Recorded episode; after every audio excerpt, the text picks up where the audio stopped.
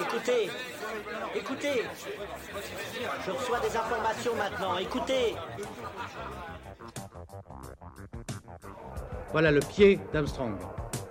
Au centre et en bas de votre écran. Et il marche maintenant. Il y aura peut-être des étapes pour aller vers Mars. Euh, il faudra peut-être d'abord apprendre en allant sur un astéroïde. Corben, mon ange, qu'est-ce que tu m'as fait là? Euh, Houston, on a un problème. Tu veux dire qu'on est dans un programme informatique Est-ce vraiment si invraisemblable And you'll see why 1984 won't be like 1984. Bonjour à toutes et à tous, vous écoutez C'est plus que de la SF, le podcast hebdomadaire sur la science-fiction animé par l'œil de chéri et produit par ActuSF. Actualité oblige, on a décidé de parler d'une série déjà culte, disponible sur la plateforme Disney+, bande annonce. Montre-moi celui dont la sécurité a justifié pareille destruction. Tu dois le rendre à ses semblables. Où ça C'est ce qu'il te faut déterminer. Les éternelles chansons d'antan parlent de batailles entre Mandalore le Grand et un ordre de sorciers du nom de Jedi. Tu me demandes de parcourir la galaxie à la recherche de son foyer et de le remettre à une race de sorciers ennemis Telle est la voie.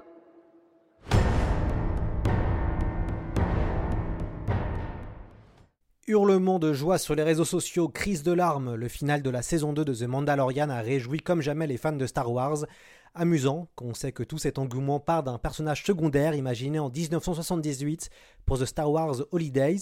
On recommande la lecture sur le monde.fr de La Revanche de Boba Fett, écrit par Clémence Duno. Tout part du chasseur de primes Boba Fett, présenté comme le plus grand chasseur de la galaxie. Boba Fett est devenu une icône par la façon dont il a été présenté à l'époque, témoigne le spécialiste Patrice Giraud dans Le Monde.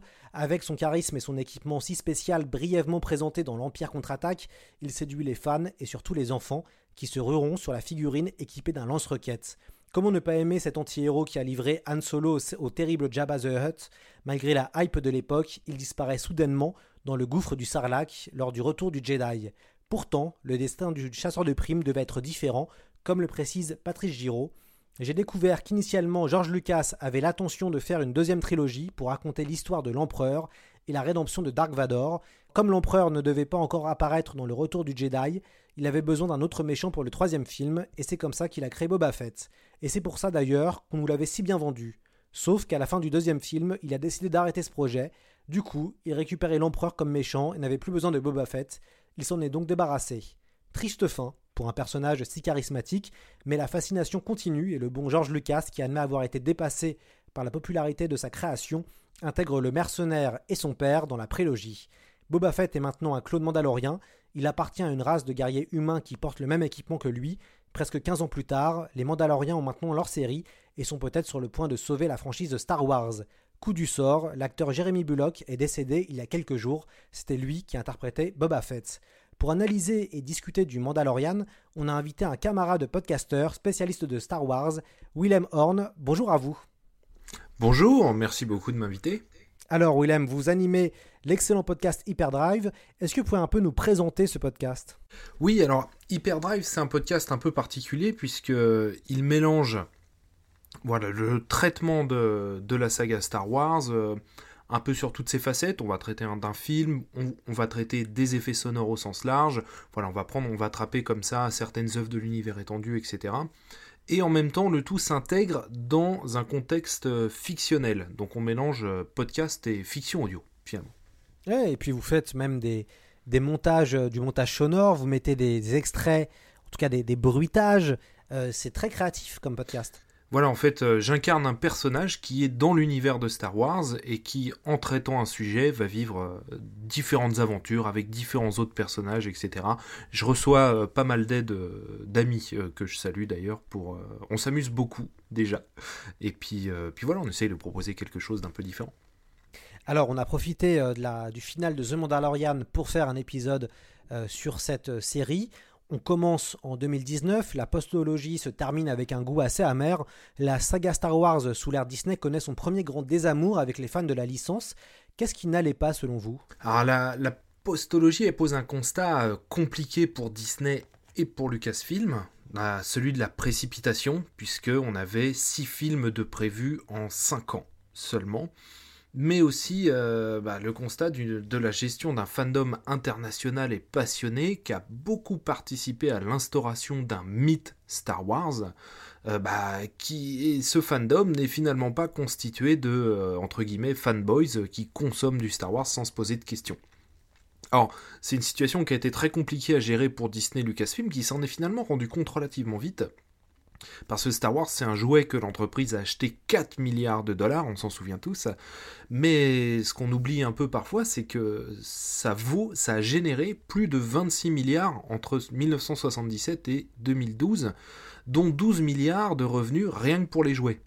Alors l'enjeu financier, il est, bah, colossal, parce que si la licence n'a pas sorti de film depuis près de 10 ans, bah, les fans sont légion, les fans sont très actifs, les fans continuent de consommer du Star Wars via les jeux vidéo, via tout ce qui va être ce qu'on appelait à l'époque l'univers étendu, des romans, des comics, etc. Et puis aussi du merchandising. Du coup, bah, face à un gâteau comme celui-là, Disney n'a pas voulu attendre, et a immédiatement annoncé en même temps que le rachat, hein, les deux informations sont tombées en même temps, la sortie d'une nouvelle trilogie dont le premier volet sortira trois ans plus tard. À mon avis, c'est le péché originel du Lucasfilm par Disney. Ils ont voulu aller trop vite. Le premier scénariste qui a été embauché pour le projet, c'était Michael Arndt, donc un scénariste oscarisé quand même, hein, euh, qui, qui sait ce qu'il fait. Il avait demandé un an pour écrire une trilogie cohérente d'un bout à l'autre, et ce délai a été estimé trop long, et il a été refusé euh, du coup, il a été écarté du projet. Bon, il avait commencé à travailler dessus, il est crédité sur le set notamment, mais l'écriture des films a du coup été confiée directement au réalisateur des films, épaulé par des scénaristes qui allaient et venaient au, au gré des projets. Et avec le recul qu'on a aujourd'hui, c'est certainement là que l'erreur, le péché originel, ça a été celui-là, je pense. C'est écrit au fil de l'eau, ça a intégré énormément de paramètres différents, des retours de fans, des enjeux financiers, etc. Donc c'était le tout avec sans doute une communication pas très bien gérée de la part de Lucasfilm et Disney, promettant la lune systématiquement, envoyant des messages un peu contradictoires entre les réalisateurs d'un côté, Disney de l'autre, Lucasfilm encore de l'autre côté. Voilà, c'était ça a été très compliqué, je pense que l'ampleur de la tâche a été sous-estimée. Star Wars n'est pas une franchise comme les autres. Et pourtant, il y a eu un certain succès. Hein. Il faut rappeler le, film, les films ont, euh, ont, engrangé euh, des milliards de dollars. Il y a eu des nouveaux personnages euh, qui ont aussi beaucoup, beaucoup plu aux, fans. J'ai eu la chance d'être à la Star Wars Celebration. c'était en, 2000, en 2018, je crois. Et c'était assez fascinant de voir qu'il y avait beaucoup de petites filles déguisées en Rey. Donc on voit qu'ils ont féminisé une licence qui était à la base quand même très masculine. Euh, il y a aussi des, moments assez inoubliables. Euh, on parlait tout à l'heure en préparant l'émission des derniers Jedi. Moi, je, pense personnellement que toute la fin des derniers Jedi, avec le, traitement de Luke, reste euh, intéressant. Avec ce fameux duel que moi je trouve particulièrement beau. Et puis il y a aussi quelque chose que peut-être les gens, le grand public connaît moins, c'est les mini-séries, en tout cas les animés, comme euh, Star Wars Rebels, qui sont vraiment d'excellents euh, produits. en tout cas, moi, je, je trouve la, série Star Wars Rebels est vraiment très bien. Qu'est-ce que vous en pensez, vous? Bah oui, oui, là, moi, on commence avec un constat un peu amer de, ce qu'a fait euh, Disney au cinéma, mais il y a de très bonnes choses, hein, évidemment. Et il y a des projets qui mettent les fans, tout le monde d'accord, hein, comme le spin-off Rogue One, notamment. Et puis, effectivement, on a aussi toute une nouvelle génération de fans euh, qui s'est révélé à travers, à travers cette euh, proposition. Donc euh, non, non, il y a tout n'est pas à tout n'est pas à jeter évidemment. Et puis bien sûr, Star Wars Rebels bah, propose un, divertissement familial au format serial très 60s qui colle parfaitement à l'ambiance et aux valeurs que portait George Lucas lorsqu'il a créé Star Wars. Ça, c'est dû à son équipe son réalisateur et scénariste avant tout, Dave Filoni, qui a été embauché par George Lucas lui-même pour la réalisation à l'époque de la série animée The Clone Wars, hein, des années plus tôt. Euh, et puis, au-delà de ses enjeux et de ses personnages, Star Wars Rebels reprend cette recette Clone Wars et la propulse dans une autre époque de la saga, à savoir quelques années, euh, avant la trilogie originale, puis après. Euh, après, Star Wars Rebels, c'est loin d'avoir l'ambition des longs métrages qui sont sortis ces cinq dernières années aussi. C'est peut-être d'ailleurs la clé de son succès. Bah, c'est la liberté d'action des équipes de ces petits projets à qui on a fait confiance sans, trop interférer, ce qui est un peu plus le problème de la postologie.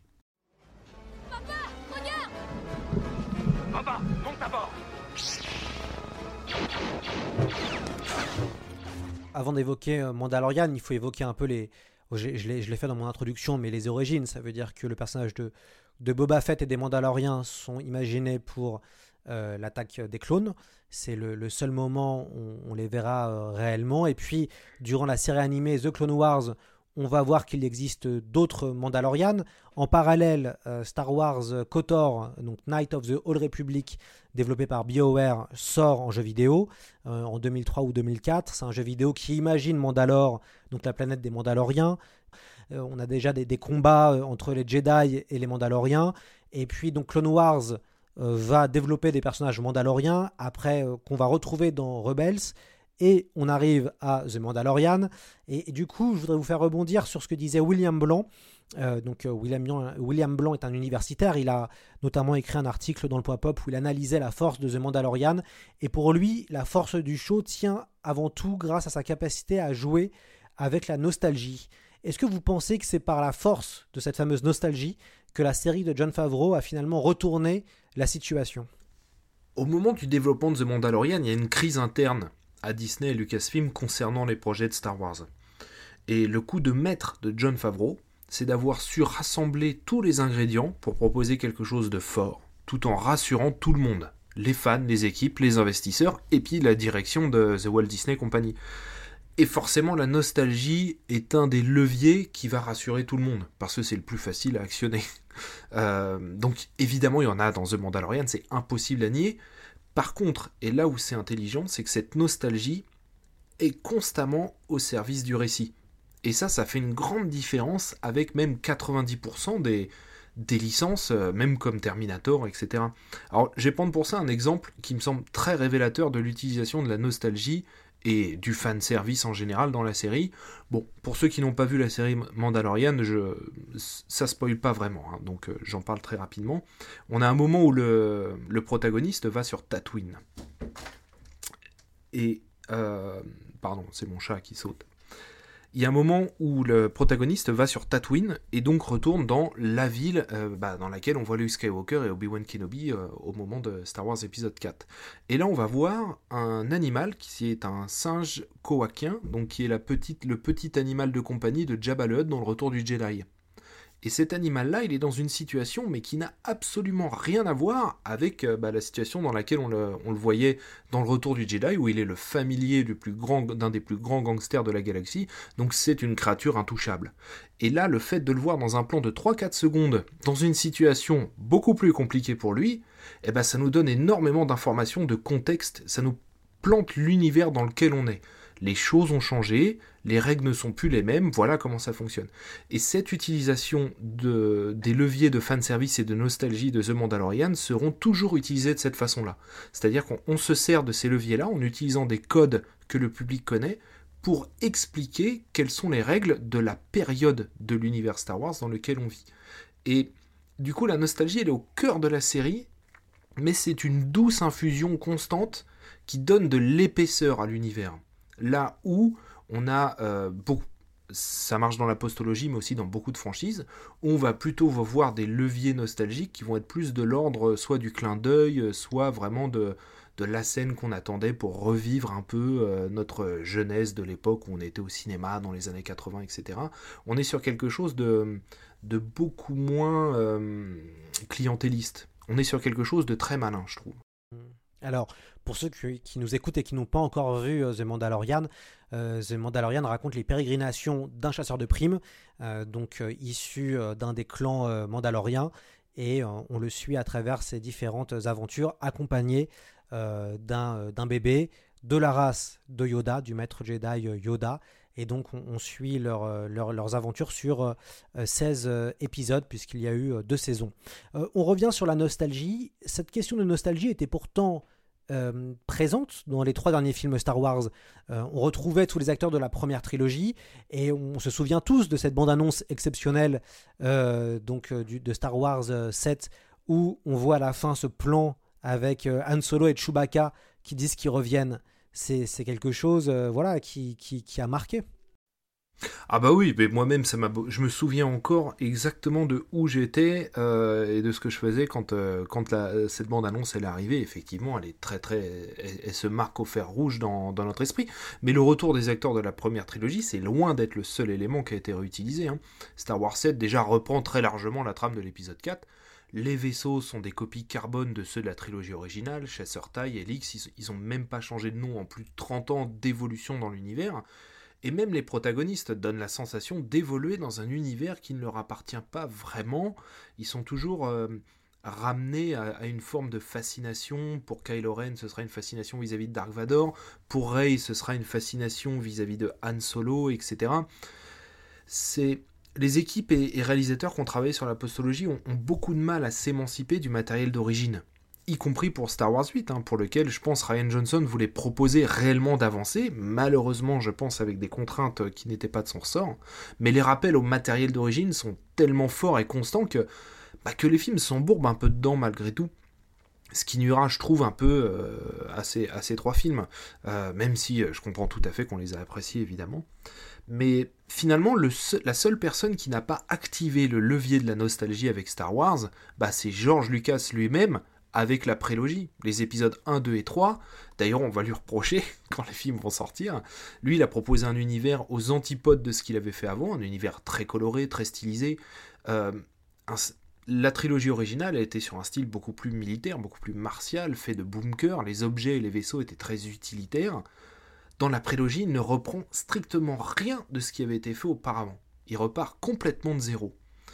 Mais maintenant que Star Wars est la propriété de, sans doute la plus grande entreprise de divertissement du monde, qu'il l'a payé 4 milliards, il est quasi certain que nous ne revivrons plus jamais cette audace-là.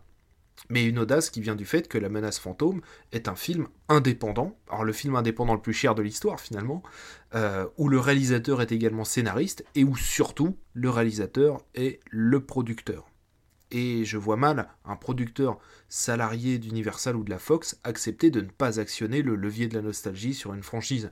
On le voit tous les jours avec des licences SF cultes comme Terminator, Predator, et la liste terrifiante des reboots de la SF, de Robocop à Harry Cole. Hollywood rend la pure innovation au sein d'une licence très complexe aujourd'hui, et Star Wars était la grande exception, tant George Lucas en était le patron, et aujourd'hui je pense, ah, c'est terminé finalement. Oui, et c'est intéressant ce que vous dites sur George Lucas, c'est-à-dire que dans la, dans la trilogie originale, donc le, 4, 5 et 6, euh, on n'avait pas cette sensation de, de, la, de la chute de l'Empire romain, puisque finalement, quand on regarde la prélogie, on a une république, on a un ordre Jedi qui est encore fort, et on a un peu l'impression d'être dans une espèce de Rome antique qui vit ses derniers euh, moments de gloire avant de sombrer euh, dans le chaos post-Empire. Et quand on voit les, décors, les costumes, on a l'impression qu'on est dans, cette transition euh, vers du Moyen Âge, d'ailleurs, donc de, de, la chute de l'Empire romain, ou un peu à un, moment donné des barbares, pour aller vers le Moyen Âge. Et d'ailleurs, c'est intéressant que dans la, la postologie, euh, on voit une épée digne du Moyen Âge. Il y a une espèce de filiation avec quelque chose d'assez moyenâgeux, mais, mais qui reste quand même dans la trilogie originale en termes d'univers. Ouais, tout à fait, tout à fait. Et euh, il y a, de toute façon, il y, avait, je pense, une peur, euh, comme la, prélogie a quand même euh, écarté certains fans de, Star Wars, pas pour longtemps évidemment, mais la, prélogie a divisé une partie du fandom, du coup on l'a complètement écarté de l'équation. Alors que on est face justement une histoire qui se répète avec une nouvelle république qui va chuter. Euh, pour faire euh, face à un coup d'État, puisque le Premier Ordre fait partie euh, et membre de cette nouvelle République. Donc on a un coup d'État et la mise en place d'une nouvelle dictature. Et en fait, on a complètement, voulant écarter complètement cette prélogie, eh ben, on, s'est recentré finalement sur des éléments et des codes graphiques bah, qui rappellent très très directement la trilogie originale. Et déjà, ce, manque d'installation de, contexte un petit peu pas nécessairement que politique, hein, mais de, contexte du monde dans lequel nous emmène euh, ce film, euh, pose déjà un petit peu problème. Mais à nouveau, euh, on est dans un studio qui est le studio de Lucasfilm, avec un producteur qui est Disney, et puis avec une marge de manœuvre qui était beaucoup plus limité que, que, que ce qu'avait George Lucas, qui a mis une fois encore, pour la quatrième fois, sa chemise euh, sur la table pour, euh, pour sortir ce film en le produisant du premier au dernier dollar lui-même. Malgré tout ça, le projet Mandalorian est né. Est-ce que vous pouvez euh, raconter comment, bah, comment ça s'est passé finalement la création de ce show, comment s'est déroulée la, production et, le tournage? Racontez-nous les coulisses de création. Alors, pour bien comprendre The Mandalorian, il faut bien comprendre qui est son showrunner, John Favreau, l'homme qui valait 4 milliards finalement, hein, parce que c'est c'est ce qu'il a rapporté à Disney pour les films euh, sur lesquels il a travaillé. Donc il a travaillé sur Iron Man 1 et 2, sur l'adaptation live du livre de la jungle et l'adaptation live du Roi Lion. Donc en 4 films, c'est pratiquement 4 milliards, sans compter les films dont il a supervisé la production pour Disney, notamment Iron Man 3, Avengers Infinity War, etc. etc. C'est la personne parfaite pour un projet comme celui-là à plusieurs niveaux. Le premier, c'est qu'il est tout à fait à l'aise sur un film à 250 millions de dollars de budget, et une ribambelle de personnes à gérer et auxquelles rendre des comptes qu'avec des projets indés ou plus réduits. Il a surveillé la production de, de Hooligans, par exemple, le film de Lexi et Alexander. Ça fait longtemps qu'il travaille avec Disney, puisqu'il a une véritable carrière de comédien derrière lui. Il a joué dans près de 40 films, alors essentiellement des seconds rôles, mais il sait ce que c'est que de jouer au cinéma, que de se faire diriger au cinéma. Et euh, au-delà de son rôle de Happy dans l'Iron Man et les derniers Spider-Man, il a joué Foggy dans le film Daredevil, il a joué dans Deep Impact, dans Very Bad Things, dans Loot Wall Street, dans Tout peut arriver, enfin des genres et des types de productions qui n'ont rien à voir entre eux. Et il connaît bien Disney et surtout le business du divertissement au sens large. Il en connaît les rouages grâce à ses différentes casquettes qu'il a toujours portées depuis le début de sa carrière. Il est aussi scénariste. Hein. Il connaît bien les séries TV, il a joué dedans, il en a écrit, il en a produit, il en a réalisé plusieurs, de Monk à My Name is Earl en passant par Friends ou même plus récemment euh, The Orville ou The Office, deux séries où il passera derrière la caméra. Bon, bref, c'est quelqu'un de multitâche qui maîtrise parfaitement les rouages de tout ce qui se passe depuis une paire d'années à Hollywood, à savoir bah, la transformation profonde du cinéma et de la série TV vers la mini-série et le streaming. C'est en plus quelqu'un qui est passionné de science-fiction. On en retrouve tout au long de sa carrière, à travers des projets plus ou moins heureux, hein, comme euh, Cowboy et Envahisseur par exemple, qui reste euh, bah, son projet le plus révélateur de ce qu'il arrive à faire avec The Mandalorian, même si on peut parler de The Orville aussi. Donc se servir de la science-fiction pour voyager entre les genres cinématographiques.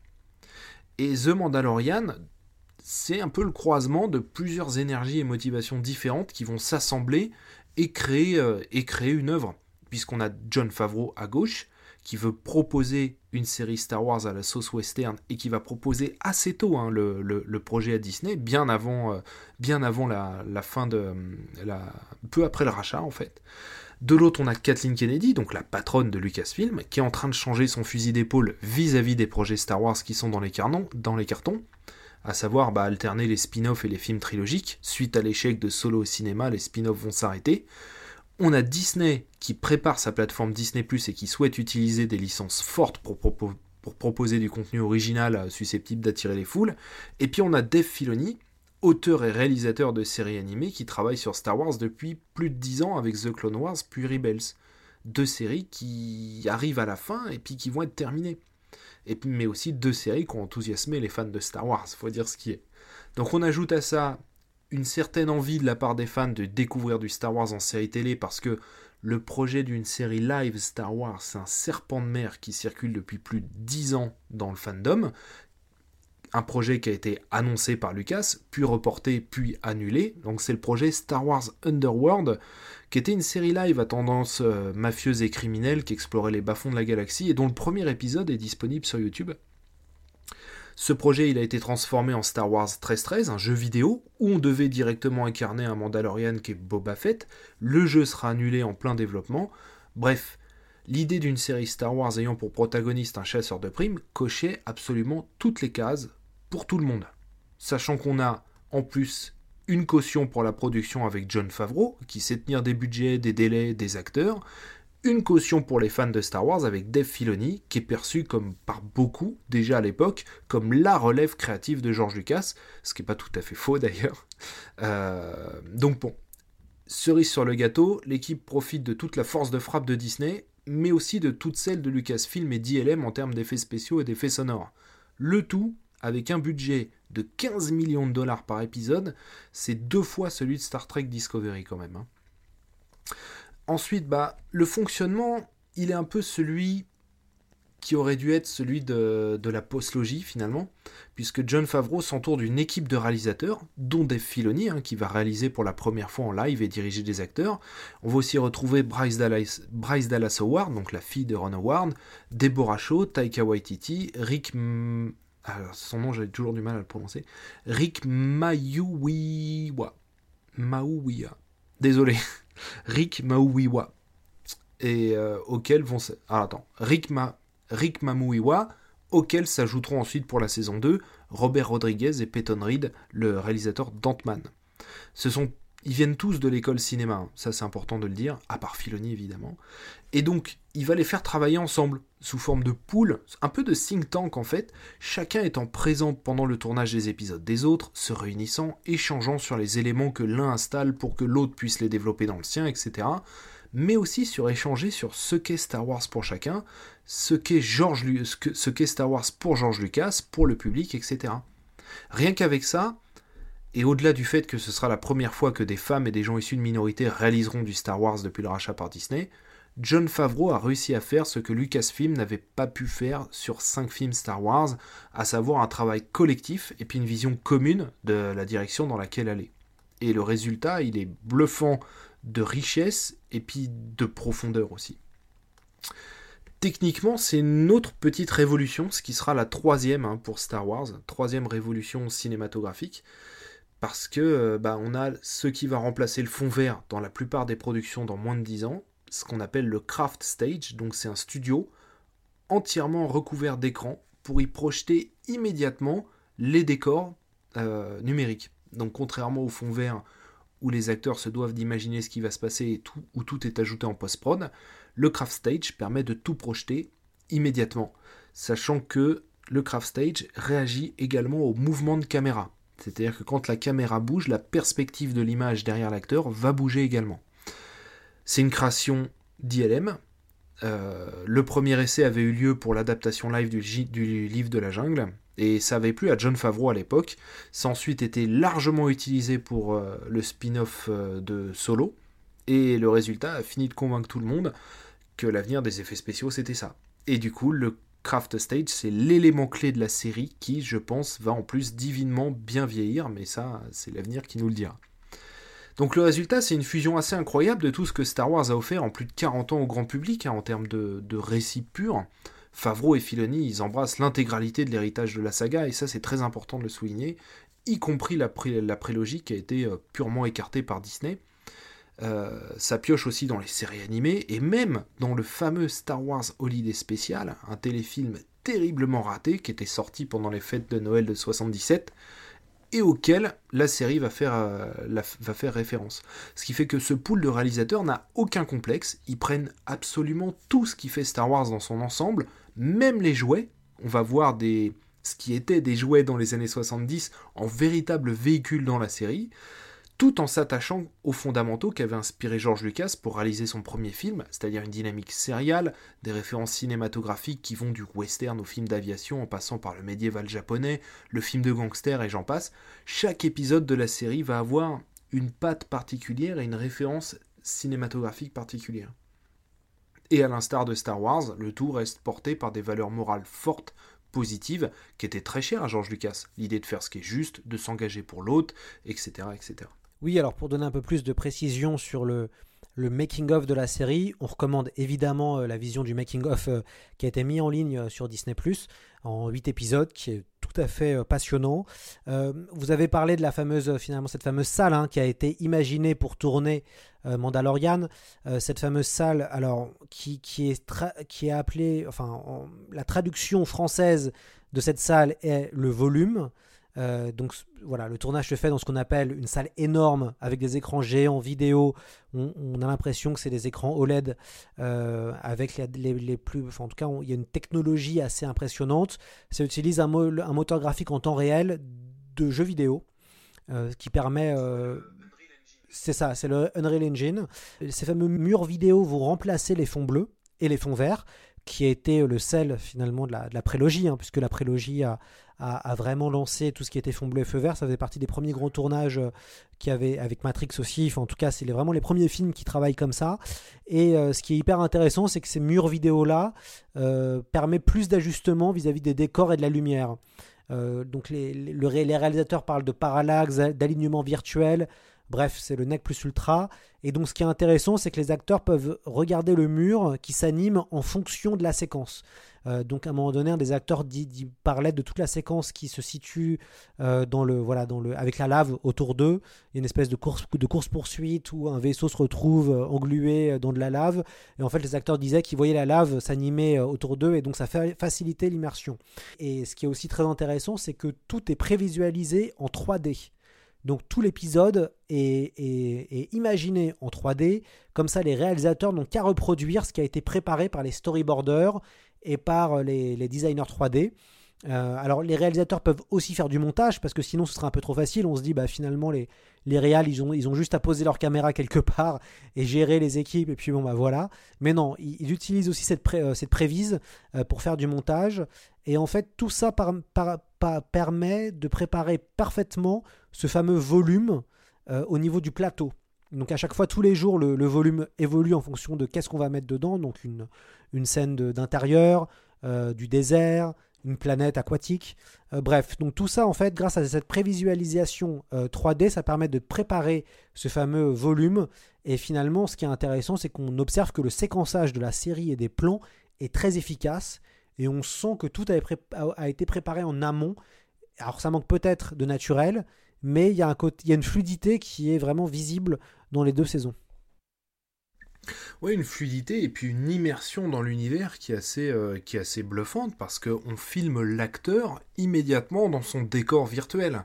On ne l'incruste pas dans une image ce qui peut générer parfois aussi un peu des choses un peu limites dans des scènes d'action particulièrement fortes, etc. Et euh, non, moi je, conseille euh, aux curieux de regarder ce making-of hein, de la série The Mandalorian parce qu'effectivement c'est très impressionnant hein, ce qu'il réalise en technique. Et puis le tout se fait également avec bah, ce qui est un peu le, cœur de l'expertise d'ILM, c'est-à-dire énormément de marionnettes, d'accessoires, etc. C'est-à-dire qu'on n'est pas dans une pièce littéralement vide le plateau n'est pas simplement vide avec une projection d'image. On va ajouter énormément de choses aussi, euh, euh, d'accessoires, etc., qui vont aussi euh, réagir effectivement divinement avec la lumière projetée par les écrans, qui, va, qui va parfaitement lier le tout. Non, techniquement, c'est impressionnant. Et il y a fort à parier que c'est une nouvelle révolution dans, le, dans le blockbuster. Oui, et puis ce qui est marrant, c'est, enfin marrant plus ou moins, mais y a, on a été dans une année Covid, donc impossible ou en tout cas très compliqué de tourner à l'extérieur. Et là, tout a été fait en intérieur. C'est ça qui est quand même dingue. Quand on regarde le, making-of, on se rend compte que The Mandalorian est une série de studios de A à Z. Il n'y a, pas d'extérieur. C'est quand même fou quand y, pense. Ouais, ouais, absolument. Quand on voit en plus les difficultés de tournage qu'avait connu George Lucas euh, en Tunisie euh, pour ces deux trilogies, etc., tous les problèmes que ça générait, et puis tous les coûts que ça générait aussi, hein, parce que euh, déplacer 200 personnes à l'étranger pour aller filmer une scène et tout, c'est aussi beaucoup d'argent. Et puis, il y a aussi un vrai gain de temps après. C'est-à-dire que la phase de post-production est beaucoup plus courte parce que bah, toute cette post-production, elle a déjà eu en partie lieu pour animer le plateau donc euh, une fois qu'on a filmé, eh ben, au niveau du montage euh, et de l'incrustation, on a gagné énormément de temps. Vous avez présenté euh, John Favreau, mais on va revenir peut-être sur Dave Filoni, qui est quand même celui qui, qui est peut-être le, fils spirituel de George Lucas. Il a supervisé les séries Clone Wars et Rebels. et c'est lui qui a finalement repensé hein, le rôle des Mandaloriens, puisque c'est grâce à ses équipes avec George Lucas ensemble, ils ont vraiment travaillé sur euh, le, clan mandalorien, comment, euh, quelle est la géopolitique finalement de, la, voilà, de la caste des Mandaloriens. Est-ce que vous pouvez un peu nous présenter euh, Filoni et d'où est-ce qu'il vient? Oui, bah, Dave Filoni, de tous les auteurs et réalisateurs qui ont travaillé ou travaillent encore pour Lucasfilm aujourd'hui, Dave Filoni c'est le seul, avec Laurence Kasdan qui était un peu intervenu sur la postlogie, à avoir travaillé avec George Lucas sur du Star Wars. Parce que Kathleen Kennedy elle-même, elle, a travaillé deux fois avec Lucas, mais c'était pour les Indiana Jones. Elle, n'a jamais approché un projet Star Wars de près avant de, avant de devenir présidente de, Lucasfilm. Et puis elle-même, euh, via Indiana Jones, a travaillé surtout avec Steven Spielberg pour superviser la, production. Dave Filoni vient de l'animation. Il travaillait pour Nickelodeon à l'époque pour la série animée euh, Le Dernier Maître de l'Air. Et c'est à ce moment que George Lucas l'a débauché et lui a proposé de travailler sur son projet de série animée qui, qui allait devenir The Clone Wars, qui est sorti sous forme de long métrage au cinéma en France. Et ce sera le début d'une étroite collaboration entre les deux qui va durer des années. Et si Filoni est un fan de Star Wars depuis sa plus tendre enfance, cette relation de travail avec George Lucas va lui permettre de comprendre toutes les mécaniques de cette saga, comme sans doute personne avant lui. Il sait ce que Lucas voulait faire passer avec ses films, que ce soit dans la forme ou dans le fond. Il connaît les valeurs fortes qu'ont porté le créateur de, la saga et qu'il a toujours voulu insuffler dans tout ce, qu'il avait tout ce qui avait trait à, Star Wars, notamment les valeurs morales comme l'altruisme, qui a beaucoup compté pour George Lucas et qui était sa première motivation dans l'idée de faire le premier film en 77. Alors, ça n'empêche pas Dave Filoni d'y mettre sa patte personnelle, qui est faite d'une SF euh, soft et assez décomplexée, notamment sur tout ce qui a trait à la force, mais il conservera toujours dans tous ses travaux cette dynamique fraîche, positive, familiale, qui est la pierre angulaire de Star Wars, sans compter le fait que, eh ben, il maîtrise parfaitement l'univers de Star Wars en lui-même. C'est-à-dire les personnages, les planètes, les enjeux, comment politiquement tout ça va fonctionner, etc. Et ça expliquera d'ailleurs le succès de The Clone Wars, puis de Rebels, auprès d'un public finalement plutôt adulte, alors qu'il s'agissait à la base de séries d'animation destinées aux enfants. Hein. D'ailleurs, on peut rapidement voir au fil des saisons de ces deux séries eh ben, une prise de maturité dans les récits et dans le développement des personnages, bah, pour parler à ce public adulte qui est fait de fans de Star Wars qui consomment de la série d'animation. Alors beaucoup de fans voient en lui le gardien de Star Wars, celui qui perpétue la vision d'auteur de George Lucas, ce que je trouve plutôt vrai. Euh, il va coécrire la série The Mandalorian avec John Favreau. Ils vont l'écrire ensemble et lui va insuffler toute sa sève et intégrer parfaitement cette série dans le lore Star Wars, série d'animation incluse, et puis il va ajouter euh, cette touche, cette espèce de, petite magie euh, qu'on n'explique pas trop, mais qui fonctionne et qui nous dit que oui, on est bien dans du Star Wars. Et il passera d'ailleurs derrière la caméra pour la première fois sur un tournage live avec cette série, et concernant son épisode, le résultat sera très réussi. Dans le making-of, on voit qu'il y a une aura spéciale hein, autour de lui. Autre le fait qu'il est un des rares à porter un chapeau de cow-boy, euh, on, voit qu'il est extrêmement euh, respecté euh, par toute l'équipe des réalisateurs et par les différents techniciens et chefs euh, sur, le, sur le plateau.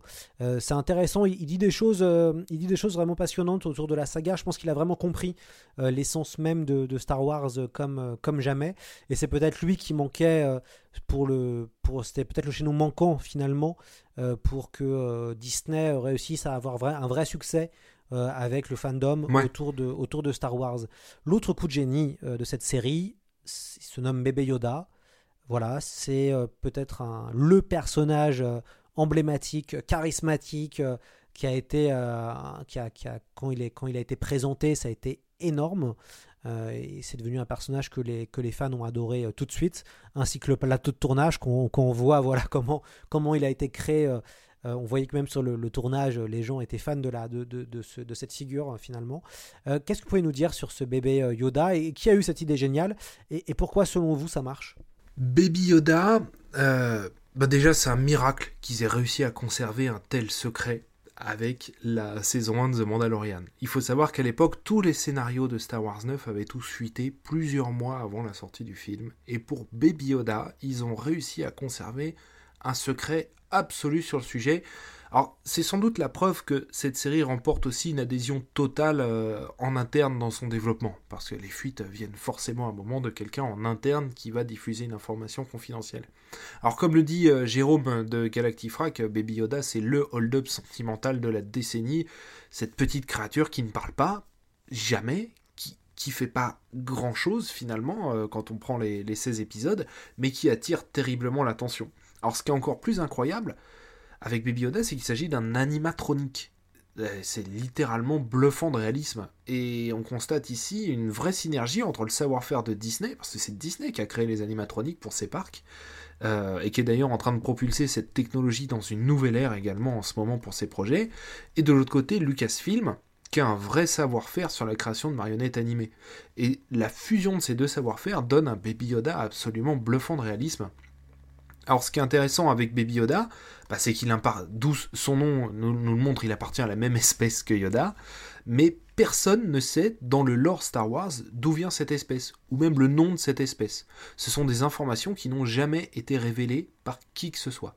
Personne ne sait d'où vient Yoda, et donc d'où vient ce Baby Yoda. Sur Baby Yoda, ce qui est intéressant en regardant euh, le, pareil, toujours le, fameux making-of, euh, il raconte comment ils ont créé. En fait, il s'agit d'un mélange d'un robot et de marionnettes euh, qui fonctionnent électroniquement, mais aussi avec des fils. Et donc on voit une personne qui anime euh, donc pour tout ce qui est les mouvements du corps, et les fils sont ensuite euh, retirés, ainsi que la personne après grâce, à la, grâce, à, grâce aux images de synthèse.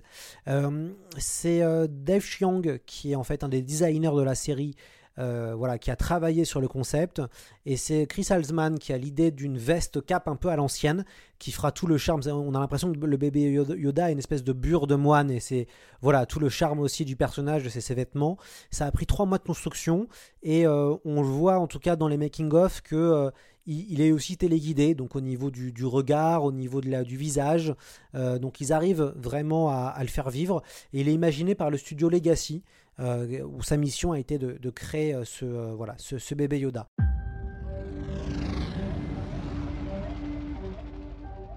Tu es, tu es vraiment exceptionnel, petit. On va trouver l'endroit d'où tu viens, c'est ce que je dois faire. Et les tiens prendront bien soin de toi.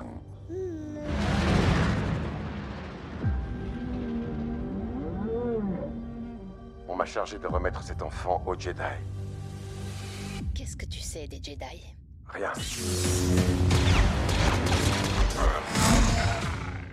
Il y a quand même un casting, euh, on va dire, trois étoiles. Hein. On retrouve euh, des, quelques grands second rôles ou euh, quelques grands réalisateurs. On a Carl Weiser, donc Carl Weiser c'est Apollo Creed dans la fameuse saga Rocky. On a Giancarlo Esposito qui fait le grand méchant, Moff Gideon, Giancarlo Esposito, on a, on a pu le voir dans Better, Call Saul, mais, surtout dans Breaking Bad. C'est voilà un des personnages cultes de Breaking Bad.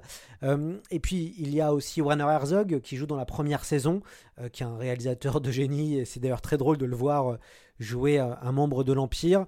On entend la voix de, de Nick Nolte. Et puis surtout, il y a l'acteur qui incarne le Mandalorien, qui est Pedro Pascal. Pedro Pascal qui est de plus en plus populaire.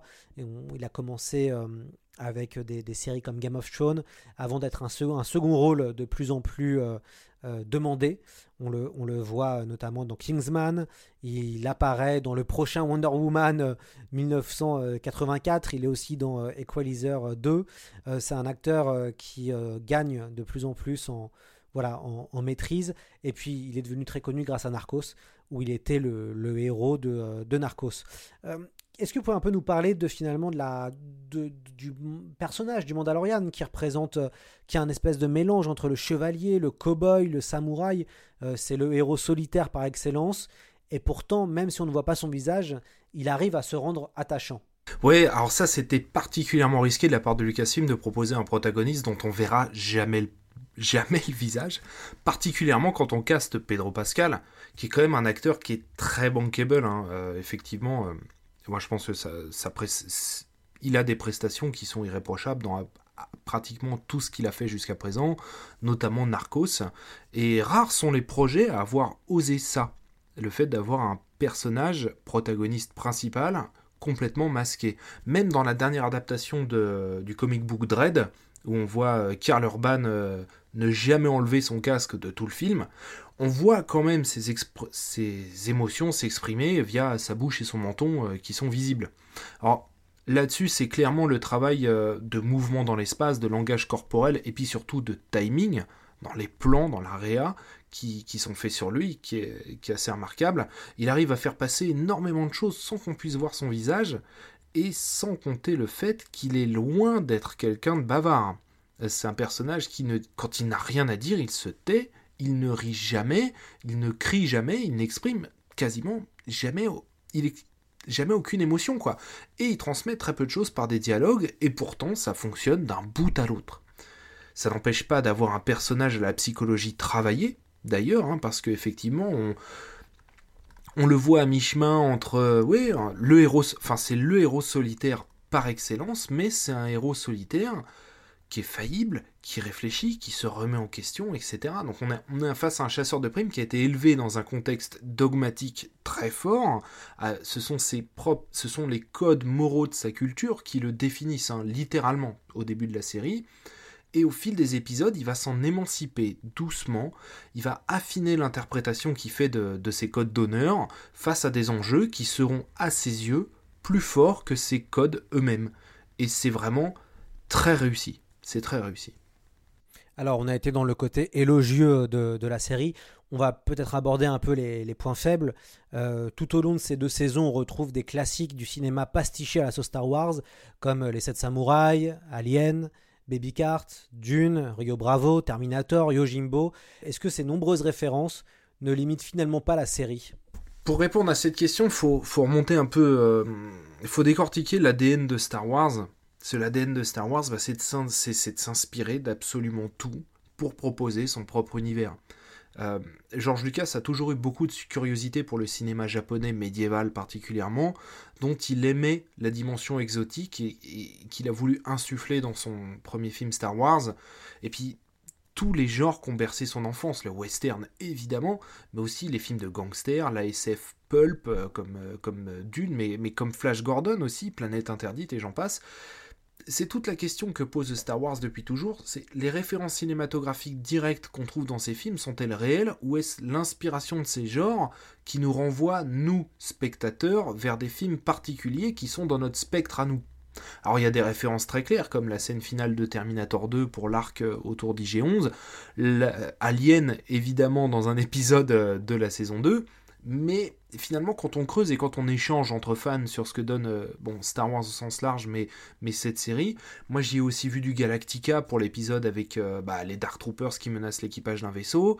Il y a aussi une touche un petit peu Tarantino euh, dans un épisode où il se confronte à un officier impérial en discutant autour d'une table dans une base infiltrée. C'est peut-être fait avec un peu plus de lourdeur que ce qu'avait pu proposer George Lucas à l'époque, mais ça reste la magie de Star Wars. On peut dérouler les références et les interprétations pendant des heures sans arriver au bout. Est-ce que ça limitera un jour la série? C'est une vraie question. Pas forcément s'il y a une véritable force créative derrière. Ce The Clone Wars nous a offert plus de 100 épisodes en utilisant la même démarche. Hein. Ce qui est frustrant, c'est qu'on a la sensation qu'on n'arrive pas finalement à sortir de ce côté euh, hyper référencé ou de finalement ce syncrétisme entre les différents, euh, euh, entre les différents grands films des années 60-70. Ouais, hmm, hmm, effectivement. Après, moi je sais que c'est pas quelque chose qui, pour l'instant, c'est pas quelque chose qui me dérange. Voilà, on va le dire comme ça. J'ai été peut-être un peu plus gêné à ce niveau par l'utilisation de la saison 2 de The Mandalorian comme hub pour amorcer euh, les séries qui ont été annoncées récemment et qui vont venir après, où j'ai trouvé la démarche un peu plus lourde, un peu moins subtile. Après, il y a quatre saisons de The Mandalorian qui ont été prévues pour le moment. L'avenir nous le dira. C'est ce qui va être aussi intéressant, c'est de voir comment, parce que la, deuxième saison a, comme grande force de relier toutes les autres séries Star Wars grâce à cette quête pour retrouver euh, un Jedi, mais pêche par son côté trop facile, avec des ellipses narratives dignes de Game of Thrones. Qu'est-ce que vous pensez de ça? Je pense que les ellipses narratives, euh, elles sont liées au format que propose The Mandalorian, c'est-à-dire que euh, The Mandalorian s'émancipe pas mal des codes de la série actuelle. C'est-à-dire que The Mandalorian n'empile pas des enjeux épisode après épisode pour un dénouement final euh, qui va donner envie ensuite d'aller voir la saison suivante, etc. C'est-à-dire que quand vous arrêtez vous pouvez tout à fait arrêter de regarder The Mandalorian à la fin de la saison 1, finalement. On a une fin euh, très ouverte euh, qui laisse imaginer plein de choses, euh, et, puis voilà. On a même des épisodes dans The Mandalorian qui racontent une anecdote. Bah, c'est une galaxie qui est dangereuse. En faisant un trajet, il peut se passer mille, et une choses. Et, voilà, il faut se débrouiller, il faut gérer, il faut survivre, etc. Et puis voilà, l'épisode est terminé. Et ensuite, on part sur autre chose. Et on n'a pas avancé d'un iota sur le fil rouge de la série. Donc je pense que c'est plus je ne sais pas si c'est de la facilité ou, si c'est plutôt un choix, de, un choix de format qui veut se positionner un peu comme l'a fait euh, le premier Star Wars de George Lucas à l'époque, qui veut un peu s'émanciper euh, des codes euh, de la mode narrative du moment et puis un peu des, des codes de la série télé d'aujourd'hui ce qui pourrait même à terme la rendre un peu, euh, sans doute peut-être, euh, en faire une série un peu intemporelle, là où des séries comme, euh, comme True Blood ont, assez mal vieilli parce que les codes ont beaucoup évolué. The Mandalorian pourrait sans doute avoir une, une belle vie. Que vous avez pensé finalement de, ce, de, ce deuxième, de cette deuxième saison? Bah, Le retour de Boba Fett à l'image, hein, bah, c'est c'est un gigantesque bonbon offert aux fans de la saga. Parce qu'il faut savoir que ce personnage, qu'on ne voit que peu hein, dans, les films de Lucas, comme vous l'avez dit euh, au début de, cet épisode, bah, il a eu une belle et longue vie dans l'univers étendu de Star Wars. Donc on parle de euh, l'univers étendu de Star Wars, on parle quand même euh, de, de plus de 300 romans, de plus de 400 comics. Il est, le il est le protagoniste de plusieurs romans, il est le protagoniste de dizaines de comics qui ont tous très bien marché. C'est un personnage qui est dans le cœur des fans depuis sa première apparition sur grand écran. Et finalement, le retour de Boba Fett, moi personnellement, ça fait partie des moments où mon côté fanboy va prendre complètement le relais et où je perds un peu ma rationalité. Parce que euh, bah, son retour, il est tout de même sujet. Il, soulève énormément de questions. Euh, pourquoi est-ce qu'il revient maintenant? Donc, sans spoiler, je vais pas creuser un peu plus, euh, mais la série se déroule 8 ans après le retour du Jedi qui annonce la fin de Boba Fett et à beaucoup d'autres choses auxquelles les séries animées et l'univers étendu répondent en partie évidemment, mais, mais le personnage déboule un peu d'un coup pour prendre une place importante dans le récit. Et ça nous amène aux limites que peut avoir cette saison 2, qui est bah, à nouveau celle d'un hub pour lancer d'autres séries. J'ai aussi vécu comme ça l'épisode avec Ahsoka Tano, mais euh, la sensation c'est que tout ça c'est un petit peu intégré au forceps dans un récit qui pouvait tout à fait exister sans. Mais pour revenir à Boba Fett, qui apparaît dans un épisode réalisé par Robert Rodriguez, et ça c'est un élément important, parce que Robert Rodriguez, en termes de travail de réalisation, on est toujours un peu entre enfer et paradis, sur absolument tout ce qu'il a fait. Donc il y a des moments dans cet épisode où je trouve il y, a, un peu de faiblesse en termes de réalisation. Il y a, des moments où, où, ça fonctionne pas toujours, et il y a des moments où il se lâche complètement et où on a des scènes qui sont absolument incroyables.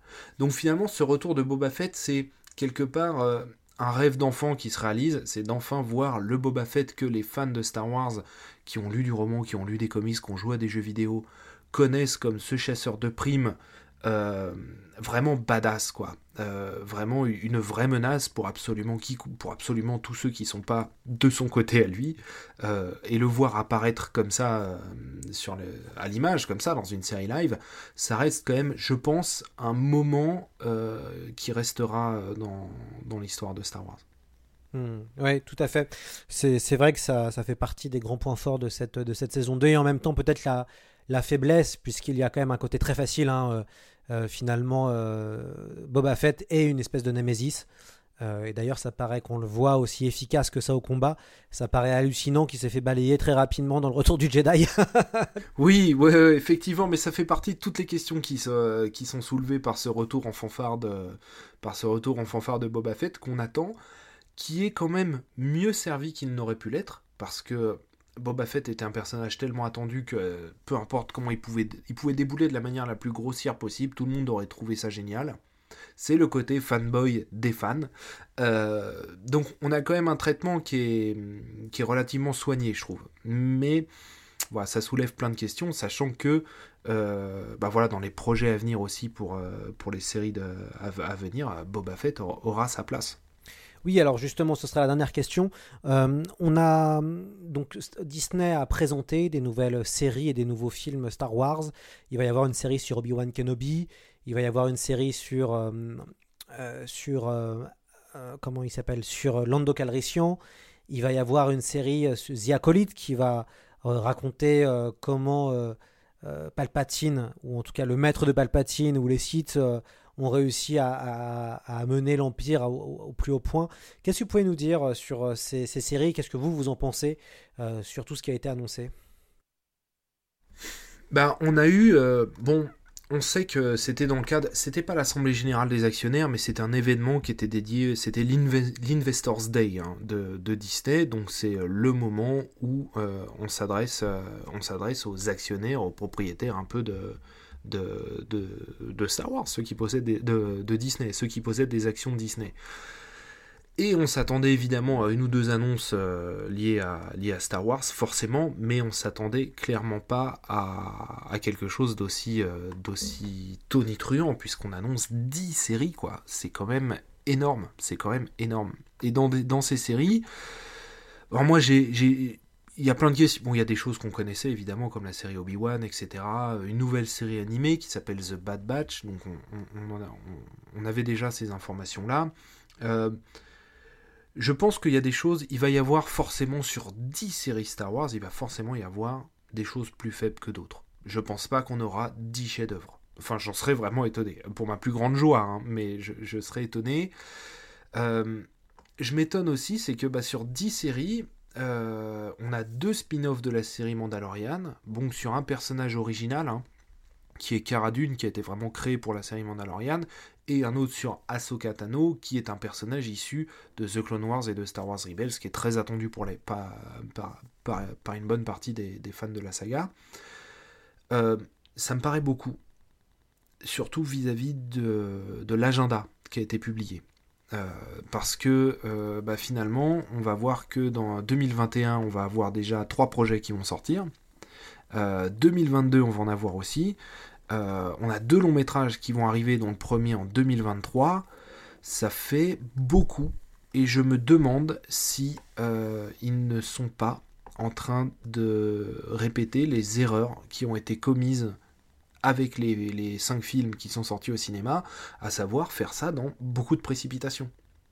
Parce qu'on va avoir euh, 4, 5 euh, œuvres qui vont sortir en 2021, la saison 3 de Mandalorian, la série sur Ahsoka, Rangers de la Nouvelle République, on va voir Star Wars Visions, qui serait un peu un animatrix euh, Star Wars, et le spin-off Clone Wars. Donc on a déjà 5 projets qui vont sortir rien que l'année prochaine. On en a deux autres en 2022, et ensuite on a les films qui vont arriver, à voir si euh, tous ces projets de séries annoncées sont des mini-séries ou des séries qui sont faites pour durer.